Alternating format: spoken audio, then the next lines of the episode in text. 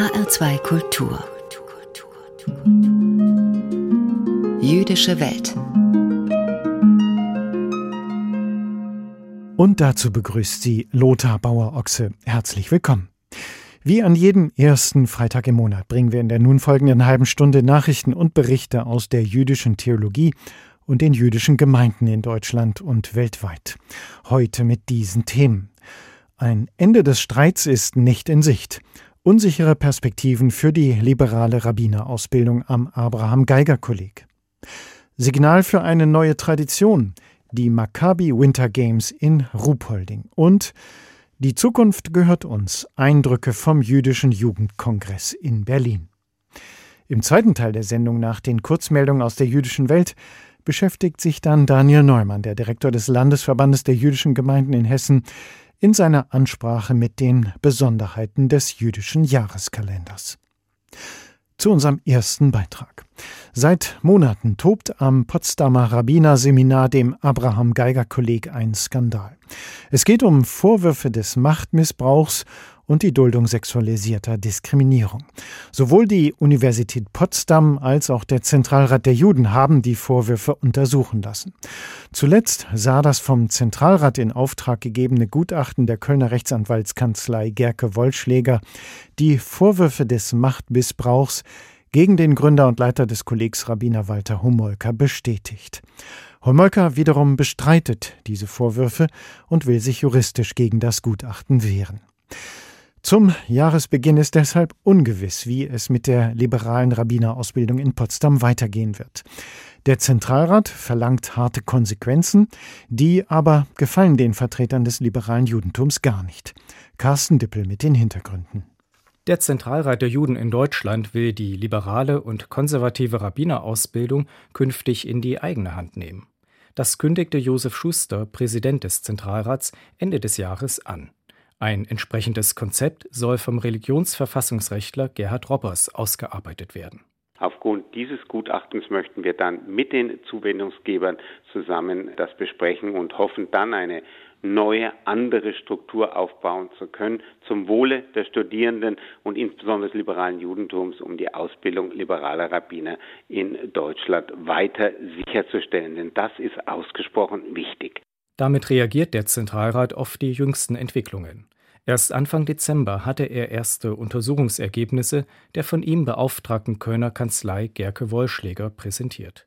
Diese hat über Monate Vorwürfe des Machtmissbrauchs und der sexualisierten Diskriminierung am und im Umfeld des Abraham Geiger Kollegs untersucht und dafür eigenen Angaben zufolge mehr als 70 Zeugen befragt. Der Zentralrat sieht die Vorwürfe des Machtmissbrauchs durch Walter Homolka, Gründer und Leiter des Kollegs, mit dem vorläufigen Gutachten bestätigt. Doch Homolka blockiere weiterhin den dringend notwendigen Neuanfang am Potsdamer Rabbinerseminar. Die Frage werde daher sein, so Josef Schuster, wie das Abraham Geiger Kolleg, sei es unter diesem Namen oder auch unter einem anderen Namen, weitergeführt werden kann, ohne den Einfluss von Rabbiner Vorsacher Homolka.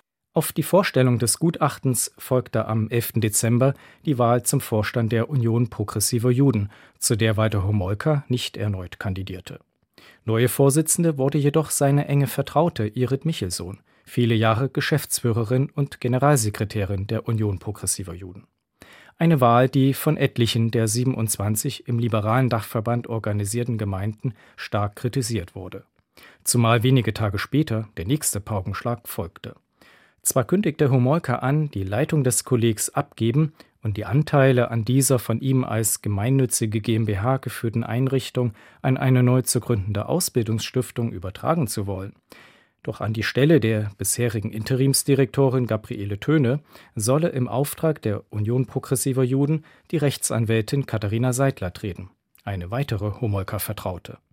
Den unerwarteten Schachzug des Kollegs bezeichnete Zentralratspräsident Schuster anschließend als Faulspiel. Die neue Vorsitzende der Union Progressiver Juden, Irit Michelsohn, sprach in einem Interview für den NDR derweil eine Warnung aus. Wir können nicht verstehen, warum der Zentralrat da reingrätscht. Wir haben eine Anerkennung des Avantgarde-Kollegs durch die European Union for Progressive Judaism sowie durch die World Union for Progressive Judaism. was mit der Anerkennung auf internationaler Ebene passieren wird oder sollte, wenn der Zentralrat das Kolleg in seine Trägerschaft übernehmen will, was er sagt. Ich kann nur eins sagen, die progressive Bewegung international wird das nicht sang- und klanglos über sich ergehen lassen. Die Fronten scheinen verhärtet. Walter Homolka wies erneut alle Anschuldigungen zurück. Seine Anwälte gehen inzwischen juristisch gegen das Gutachten der Kölner Kanzlei vor.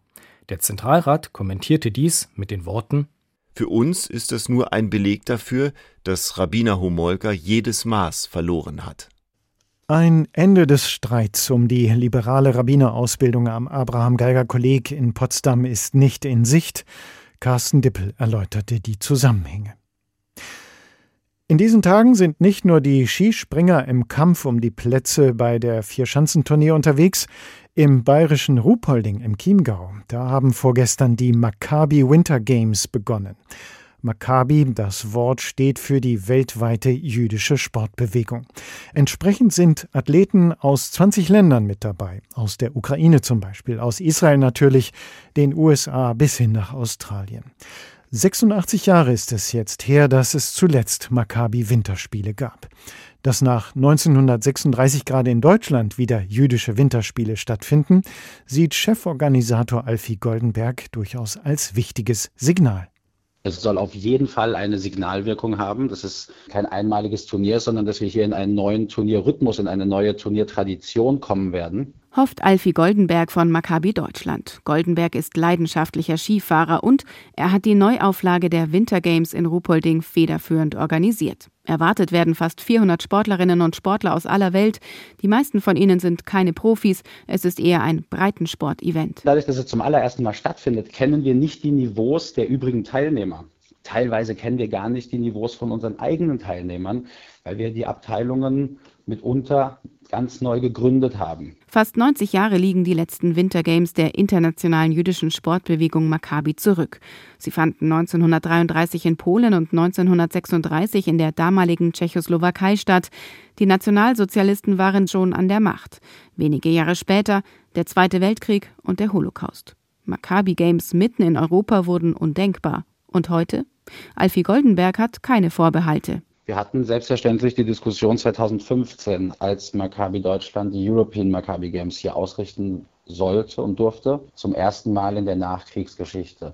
Da gab es hier selbstverständlich eine öffentliche Diskussion darüber, ob Deutschland, ob Maccabi Deutschland, ob auf deutschem Boden solche internationalen jüdischen Spiele wieder abgehalten werden sollten oder aber ob man aus Respekt der überlebenden Generationen das nicht machen sollte oder aber damit noch warten sollte. Wir haben uns dafür entschieden, es ja abzuhalten, ja, lebendiges jüdisches Leben in Deutschland, in Europa zu zeigen und zu präsentieren und uns nicht zu verstecken. Dass jüdisches Leben in Deutschland Alltag ist, Dafür setzen sie sich seit Jahrzehnten ein. Charlotte Knobloch, die Präsidentin der israelitischen Kultusgemeinde München und Oberbayern, und Josef Schuster, Präsident des Zentralrats der Juden in Deutschland. Sie unterstützen die Maccabi Winter Games deshalb ausdrücklich. Mit den Winter Games wird eine alte Tradition neu aufgenommen und eine historische Lücke geschlossen.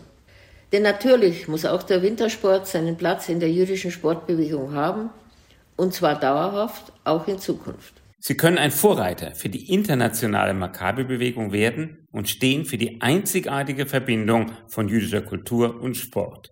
Ich habe daher ausgesprochen gerne die Schirmherrschaft übernommen und freue mich schon auf die Wettkämpfe. Um Medaillen kämpfen die Athleten in zahlreichen Wettbewerben in den Disziplinen Ski Alpin, Ski Langlauf, Snowboard, Eiskunstlauf, Snowvolleyball und Eisstockschießen. Besonders stark vertreten sind die Gastgeber von Alfie Goldenbergs Maccabi Deutschland mit mehr als 100 Sportlerinnen und Sportlern. Wir haben selbstverständlich Delegationskleidung und die wiederum ist mit unserem Maccabi Deutschland Logo ausgestattet. Hier hatten wir vor ein paar Jahren von ursprünglich blau-weiß eher traditionell designt hin zu schwarz-rot-gold in Kombination mit dem Maccabi David Stern, sodass wir hier auch ganz klar gebrandet sind als im Endeffekt deutsch-jüdische Nationalmannschaft, was wir auch sind. Die weltweite jüdische Sportbewegung Maccabi wurde vor mehr als 100 Jahren gegründet. Nicht nur von und für Juden. In den Maccabi-Vereinen ist jeder willkommen, egal welcher Religion oder Nationalität. Und das gilt auch fürs Zuschauen bei den Wettbewerben, die noch bis zum 8. Januar im Chiemgau und wegen Schneemangels auf Skipisten rund um Kitzbühel in Österreich stattfinden. Ja, da kann man den Sportlerinnen und Sportlern eigentlich nur mehr Schnee wünschen. Seit vorgestern laufen im bayerischen Ruhpolding die Maccabi Winter Games. Am Sonntag gibt es eine große Abschlusszeremonie und dann, so hofft Cheforganisator Alfie Goldenberg, ist das vielleicht der Beginn einer neuen Tradition von jüdischen Winterspielen. Unsere Reporterin Irene Essmann hat mit ihm gesprochen. Viel Aufbruchsstimmung gab es auch vor gut drei Wochen in Berlin beim Jüdischen Jugendkongress, kurz JUKO.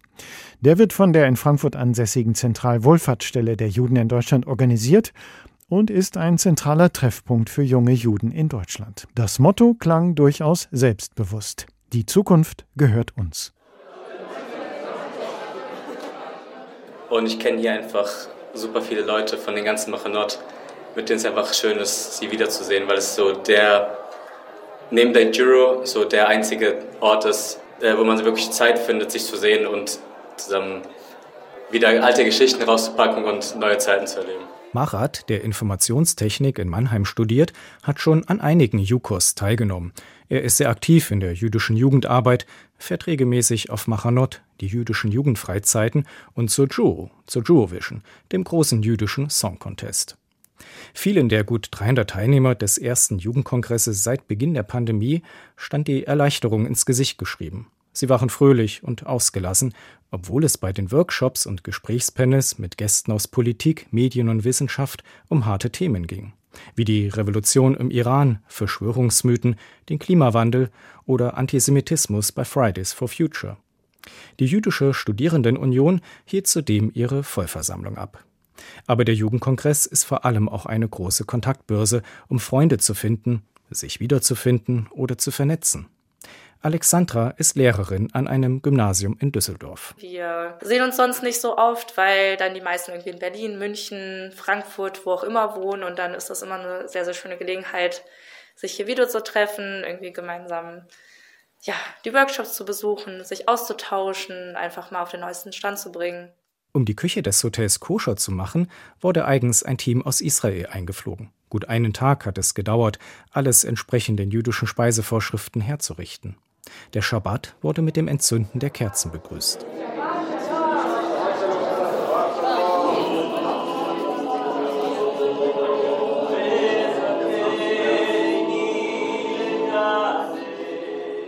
Ari und Luis studieren Jura in Hamburg. Sie engagieren sich im Regionalverband Nord der Jüdischen Studierendenunion. Auf ihren Schulen waren sie immer die einzigen Juden. Sie genießen das Gemeinschaftserlebnis. Äh, viel Schlaf gab es hier nicht, aber äh, die Events waren super. Es packt einen, wenn man dann zusammensteht und zusammen singt. Äh, und man, man spürt etwas tief in einem drin, was man sonst im Alltag eigentlich nicht spürt. Der 22-jährige Daniel aus Aachen studiert Maschinenbau. Er ist in seiner Gemeinde sehr aktiv und hat unter anderem am Begegnungsprojekt Meet a Jew mitgearbeitet. Religiös praktizieren sei er zwar nicht, der gemeinsame Schabbat mit den anderen Teilnehmern des Jugendkongresses habe ihm aber viel bedeutet. Für eine Stunde 50 Minuten wirst du plötzlich dann in deiner religiösen Praxis und äh, betest in der großen Gruppe mit jungen Menschen, die all die Melodien und Lieder kennen und äh, hast einfach einen komplett anderen Fokus. Also da geht es wirklich ums Genießen und nicht ums äh, Nachdenken. Und das ist, glaube ich, auch selbst für jemanden, der nicht regelmäßig praktiziert, sind solche Veranstaltungen immer wieder schön. Mit sechs Jahren hat Anna, Lehramtsstudentin aus Bochum, das Jugendzentrum besucht. Später hat sie ehrenamtlich jüdische Kindergruppen geleitet. Sie freut sich über den Austausch mit Leuten, die dieselben Dinge bewegen. Ja, es ist auch mal nett, nicht erklären zu müssen, dass ich jetzt äh, zu einem Schabbat-Gottesdienst gehe und dass ich dann da mein Handy gerade vielleicht nicht parat habe und deswegen nicht sofort antworten kann. Also es ist wirklich nett, einfach mal Sachen, die für mich selbstverständlich sind, für andere aber nicht, nicht erklären zu müssen. Schließlich wurde zusammen gefeiert. Bei der großen Party am Samstagabend mit der Noja Showband wurde ausgelassen gesungen, getanzt und getrunken, egal ob er oder sie orthodox oder ganz weltlich war. Und auch der Flirtfaktor kam nicht zu kurz.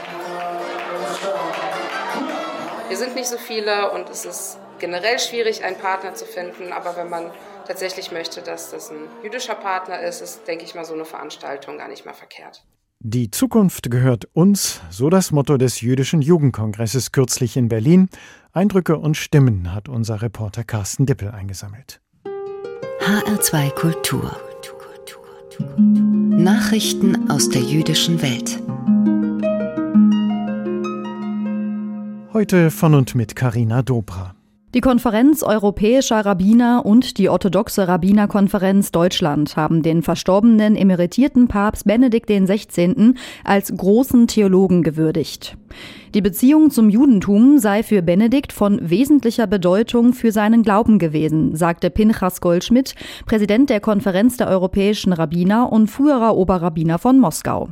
Auch nach seiner Emeritierung habe Benedikt den Dialog mit den Rabbinern Europas fortgesetzt. Dabei sei es insbesondere um die Frage gegangen, welche religiöse Bedeutung die Rückkehr der Juden in ihre Heimat nach zwei Jahrtausenden im Exil auch für Katholiken hat. Auch der Vorstand der orthodoxen Rabbinerkonferenz Deutschland, unter anderem vertreten durch den Rabbiner Avichai Apel aus Frankfurt, würdigte den Verstorbenen als eine historische Persönlichkeit. Mit umstrittenen Positionen, etwa zum jüdisch-christlichen Dialog, habe er die interreligiöse Debatte fruchtbar angeregt. Er habe aber auch stets die Nähe zur jüdischen Gemeinschaft gesucht. Das Jüdische Museum Frankfurt hat eine Sammlung von Fotografien und Dokumenten der jüdischen Fotografin Giselle Freund erworben. Die mehr als 1000 Bilder, Notizen und Briefe stammen aus dem Nachlass des Medienwissenschaftlers Hans Putnis, wie das Kulturdezernat der Stadt mitteilte. Demnach handelt es sich um die größte Sammlung von Giselle Freunds Arbeiten in Deutschland. Viele der Fotos wurden noch niemals zuvor öffentlich gezeigt. Die Fotografin lebte ab 1929 in Frankfurt. Nach der Machtübernahme der Nationalsozialisten floh sie zunächst nach Frankreich und dann nach Argentinien. Erst 1953 kehrte sie nach Paris zurück. Giselle Freund arbeitete mehr als 20 Jahre mit Hans Putnis zusammen. Als Professor für Kommunikationsdesign lehrte dieser ab 1981 Fotografie und grafische Gestaltung an der Fachhochschule Darmstadt. Bundeskanzler Olaf Scholz hat an die Lebensleistung von Holocaust-Überlebenden erinnert. Die Kraft, mit der sie die Erinnerung wachhalten und weitergeben, das bewegt und beeindruckt sehr viele von uns, sagte Scholz in einer Videobotschaft für die sechste internationale Nacht der Überlebenden des Holocaust, die von der jüdischen Claims Conference ausgerichtet wurde. Scholz bezeichnete es als bestürzend, dass in der Ukraine Überlebende des Holocaust aktuell von russischen Bomben und Raketenterror bedroht seien. Dass einige von ihnen nun in Deutschland Zuflucht finden, erfüllt uns mit Demut. Wir sind dankbar für alle, die sie unterstützen, so der SPD-Politiker. Israels Staatspräsident Isaac Herzog sagte in seiner Videobotschaft, die Überlebenden des Holocaust haben die dunkelste Zeit der Menschheit miterlebt, ertragen und überwunden. Sie seien der lebende Beweis für die menschliche Fähigkeit, über Tyrannei zu triumphieren. Holocaust-Überlebende aus mehr als einem Dutzend Länder waren bei der Feier im Dezember geehrt worden. Erstmals ist in Deutschland ein Militärrabbiner verbeamtet worden. Der liberale Rabbiner Konstantin Pahl wurde im Dezember im Rahmen der Chanukka-Feier des Militärrabbinats in Berlin in den Staatsdienst berufen, teilte der Zentralrat der Juden mit. Dies sei ein weiterer Schritt hin zu einer selbstverständlichen Beteiligung an der Begleitung der Bundeswehr in Auslandseinsätze und bei Dauereinsatzaufgaben, auch im Rahmen der Bündnisverteidigung, sagte Zentralratspräsident Schuster. So werde das Militärrabbinat gleichwertig zur evangelischen und katholischen Militärseelsorge die Soldaten in ihren ethisch und moralisch herausfordernden Situationen in ihren Einsätzen unterstützen. Militärrabbiner tragen dadurch auch zur Verständigung und dem Abbau von Vorurteilen bei, sagte Schuster. Die im Juni 2019 gegründete jüdische Militärseelsorge mit ihrem zentralen Verwaltungssitz im Geschäftsbereich des Bundesverteidigungsministeriums in Berlin baut zurzeit seine fünf Außenstellen auf in Hamburg, Köln, Leipzig, München und Potsdam. Soweit die Nachrichten aus der jüdischen Welt. HR2 Kultur. Jüdische Welt. Ansprache. Im zweiten Teil unserer monatlichen Sendung mit Themen aus dem jüdischen Kultur- und Geistesleben hören Sie nun eine religiöse Ansprache von Daniel Neumann, dem Direktor des Landesverbandes der jüdischen Gemeinden in Hessen. In diesen Tagen sind ja viele von uns dabei, ihren neuen und hoffentlich noch überwiegend leeren Jahreskalender für 2023 einzurichten, Urlaubswochen eintragen, besondere Feste markieren. Im Judentum könnte man sagen, ticken die Uhren anders. Das Judentum folgt einem ganz eigenen Kalender und den erläutert uns jetzt Daniel Neumann. Kalender dienen eigentlich der Orientierung definieren Wegmarken im Jahresverlauf und vermitteln einen stoischen, immer gleichbleibenden Rhythmus der Zeit. Wenn man als Nichtjude allerdings auf einen jüdischen Kalender stößt, wird es kompliziert. Versucht man nämlich all die jüdischen Feiertage auf den weltlichen Kalender zu übertragen, wird schnell auffallen, dass diese von Jahr zu Jahr variieren, dass sie also immer wieder auf andere Tage fallen. Mit Ausnahme des Schabbat natürlich, denn der kehrt ja von Woche zu Woche wieder. Warum das so ist? Weil der jüdische Kalender ein Mondkalender ist, der weltliche aber ein Sonnenkalender. Das heißt, die Monate des jüdischen Kalenders haben 29 oder 30 Tage gegenüber den 30 oder 31 Tagen des allgemeinen Kalenders. Was wiederum bedeutet, dass ein jüdisches Jahr kürzer ist als ein Jahr des Sonnenkalenders. Es hat nur 354 Tage und ist damit also um ganze elf Tage kürzer. Kein Problem, denkt sich der multikulturell gebildete Bürger, dann ist das bei den Juden also so ähnlich wie bei den Moslems. Schließlich haben die ja auch einen Mondkalender, was in der Praxis bedeutet, dass die muslimischen Feiertage nach dem hiesigen Kalender jedes Jahr früher gefeiert werden, bis sie einmal komplett durchs Jahr gewandert sind. Bei uns Juden ist es leider nicht ganz so einfach. Denn die meisten jüdischen Feiertage haben nicht nur einen religiös-historischen Hintergrund, sondern daneben auch einen landwirtschaftlichen Bezug, der sie mit einer bestimmten Jahreszeit verbindet. Sie können also nicht einfach kreuz und quer durchs Jahr wandern. Um Ihnen ein Beispiel zu geben. Pesach, das Fest des Auszugs der Israeliten aus Ägypten, ist zugleich ein Frühlingsfest und kann deshalb nicht im Herbst gefeiert werden. Und Shavuot, das Fest der Übergabe der zehn Gebote, ist gleichzeitig das Fest der Erstlingsfrüchte. Es muss also im Frühsommer gefeiert werden und kann nicht in den Winter wandern. Die jüdischen Feste müssen also stets in der passenden Jahreszeit stattfinden. Und das bedeutet wiederum, dass es ab und zu gewisser Korrekturen bedarf, um nicht in der falschen Jahreszeit zu landen. Deshalb wird von Zeit zu Zeit ein Schaltmonat eingeschoben, nach einem festgelegten Rhythmus. Und in diesen Schaltjahren hat das jüdische Jahr dann einen Monat mehr als sonst. Das heißt also, die jüdischen Feiertage werden von Jahr zu Jahr früher begangen, bevor ein eingeschobener Monat dafür sorgt, dass sie wieder nach hinten rutschen. Damit bleibt einerseits die Nähe der Feiertage zu der spezifischen Jahreszeit gewährleistet und man bleibt andererseits dem Mondkalender treu. Das heißt aber auch, wer wissen möchte, auf welche Tage des hiesigen Kalenders die jüdischen Feiertage fallen, der kommt nicht drum herum, sich einen jüdischen Kalender zu besorgen oder einfach im Internet nachzuschauen. Schließlich ist die ganze Welt heute nur einen Tastendruck entfernt. Wer nun allerdings glaubt, alle Hürden des jüdischen Kalenders gemeistert zu haben, der täuscht sich. Unbedingt zu beachten ist nämlich, dass bei uns Juden jeder Tag unseres Kalenders nach dem Sonnenuntergang des Vortages beginnt, also am Vorabend. Deshalb fängt der Schabbat auch nicht am Samstagmorgen an, sondern schon am Abend vorher, am Freitagabend. Wobei der Begriff Abend auch ziemlich flexibel gehandhabt werden muss, weil er sich nämlich am Einbruch der Dunkelheit orientiert. Und dunkel wird es im Winter bekanntlich früher als im Sommer.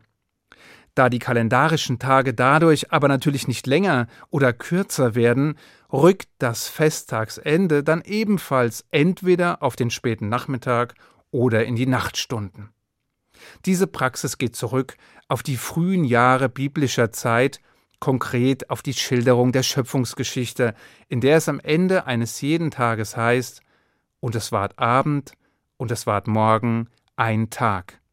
Und noch einmal im dritten Buch Moses, am Abend sollt ihr eure Feier halten, vom Abend bis zum Abend. Klingt das alles seltsam? Vielleicht, aber diese Praxis hat eben eine mehrere tausend Jahre lange Tradition. Und ehrlich gesagt ist der Brauch, den Tag um null Uhr nachts zu beginnen und zu beenden, nicht weniger seltsam. Vielleicht sogar noch viel seltsamer, wenn man mal darüber nachdenkt. Aber wer tut das schon? Doch Tag hin, Nacht her, es geht noch wilder. Oder wussten Sie, dass es für die Länge vieler Feste einen Unterschied macht, ob sie in Israel leben oder außerhalb Israels? Die meisten Feste werden außerhalb Israels nämlich einen Tag länger gefeiert als im heiligen Land selbst. Ja, sie werden damit sogar länger gefeiert, als es in der Torah selbst vorgeschrieben ist. Aber wie kann das sein? Und warum? Der Grund findet sich in der Art und Weise, in der einstmals der Beginn eines jeden neuen Monats festgelegt wurde. Lange bevor es eine dauerhafte und bleibende Berechnungsgrundlage für die Bestimmung der jeweiligen Monate des jüdischen Kalenders gab, wurde ein jeder Monatsanfang vom Sanhedrin in Jerusalem ausgerufen. Dieser Sanhedrin bestand zur Zeit des Zweiten Tempels aus 71 Weisen und diente als oberste religiöse und juristische Instanz. Dieser Sanhedrin rief den Beginn eines jeden neuen Monats verbindlich aus, wenn glaubwürdige Zeugen den Neumond erspäht hatten. Wenn also der Hauch einer Mondsichel erstmals sichtbar geworden war. Nun wussten zwar die Juden in Jerusalem, wann der neue Monat begonnen hatte. Und damit wussten sie auch, wann sie die Feste feiern mussten, die im Lauf eines Monats anstanden. Die Herausforderung bestand allerdings darin, auch weit entfernte Gemeinden von der Entscheidung des Hohen Gerichts zu informieren, damit diese den Monat nicht zu früh oder zu spät beginnen würden. Zunächst behalf man sich deshalb mit Leuchtfeuern, die von Jerusalem ausgehend auf den Hügeln des ganzen Landes entzündet wurden, um auch die weit entfernten Gemeinden zu informieren. Dummerweise hatten die Juden schon damals viele Feinde, und diese haben irgendwann damit begonnen, eigene Feuer zu entzünden, um die Juden in die Irre zu führen. Also begann man Reiter zu entsenden, welche die Kunde des neuen Monats verbreiteten. Als man allerdings bemerkte, dass diese Reiter nicht immer rechtzeitig in entfernten Gemeinden ankamen und damit das Risiko bestand, dass man den Monatsanfang verpasste, musste wiederum eine neue Lösung her. Und diese besagte, dass man den Monatsanfang einfach an zwei Tagen festlegte. Klingt komisch, ist es aber nicht. Denn wenn Unsicherheit über den Beginn des Monats besteht und trotzdem verhindert werden soll, dass weit entfernte Gemeinden ihre Feiertage erstens zur falschen Zeit und zweitens auch noch jeweils zu unterschiedlichen Zeiten feiern, dann bleibt nur eine sinnvolle Lösung. Man beginnt den Monat wie auch die Feste einfach an beiden möglichen Tagen. Damit verlängern sich die Feste zwar um einen Tag, aber man kann gleichzeitig sicher sein, dass man nichts verpasst. Oder zeitgenössisch ausgedrückt, doppelt gemoppelt hält besser. Nun sollte auch klar sein, warum sich die Situation in Israel selbst von derjenigen außerhalb Israels unterscheidet. Denn in Israel selbst gab es dank des Sanhedrins keinen Zweifel über den Beginn eines jeden Monats, in den weit entfernten Gemeinden außerhalb Israels hingegen schon. Deshalb wurde außerhalb Israels bei vielen Festen ein Tag mehr gefeiert, und das auch dann noch, als der Kalender mit all seinen Monatsanfängen ein für alle Mal verbindlich festgelegt wurde. Damit ist zwar der eigentliche Grund für die verlängerte Feiertagssaison entfallen, aber wir Juden sind nun mal Traditionalisten, und wir geben nur selten etwas von dem wieder her, was wir einmal bekommen haben, und sei es nur ein zusätzlicher Feiertag. Schließlich weiß man nie, wofür es gut ist. Ich wünsche Ihnen einen guten Schabbat. Shabbat Shalom. Der besondere Rhythmus der Zeit. Daniel Neumann, Direktor des Landesverbandes der jüdischen Gemeinden in Hessen, erläuterte in seiner Ansprache den jüdischen Kalender und seine religiöse Bedeutung. Und damit geht die monatliche Sendung Jüdische Welt in HR2 Kultur zu Ende. Die Ansprache und die ganze Sendung können Sie nachhören. Sie finden den Podcast bei uns im Netz bei hr2.de. Und dort gibt es auch das Manuskript der Ansprache zum Download. Die nächste Ausgabe der jüdischen Welt dann wieder am 3. Februar, immer am ersten Freitag im Monat. Hier geht es jetzt weiter mit einer weiteren Folge aus unserer Lesung. Mein Name ist Lothar Bauer-Ochse. Danke fürs Zuhören und ich wünsche Ihnen weiter anregende Radiostunden mit HR2 Kultur.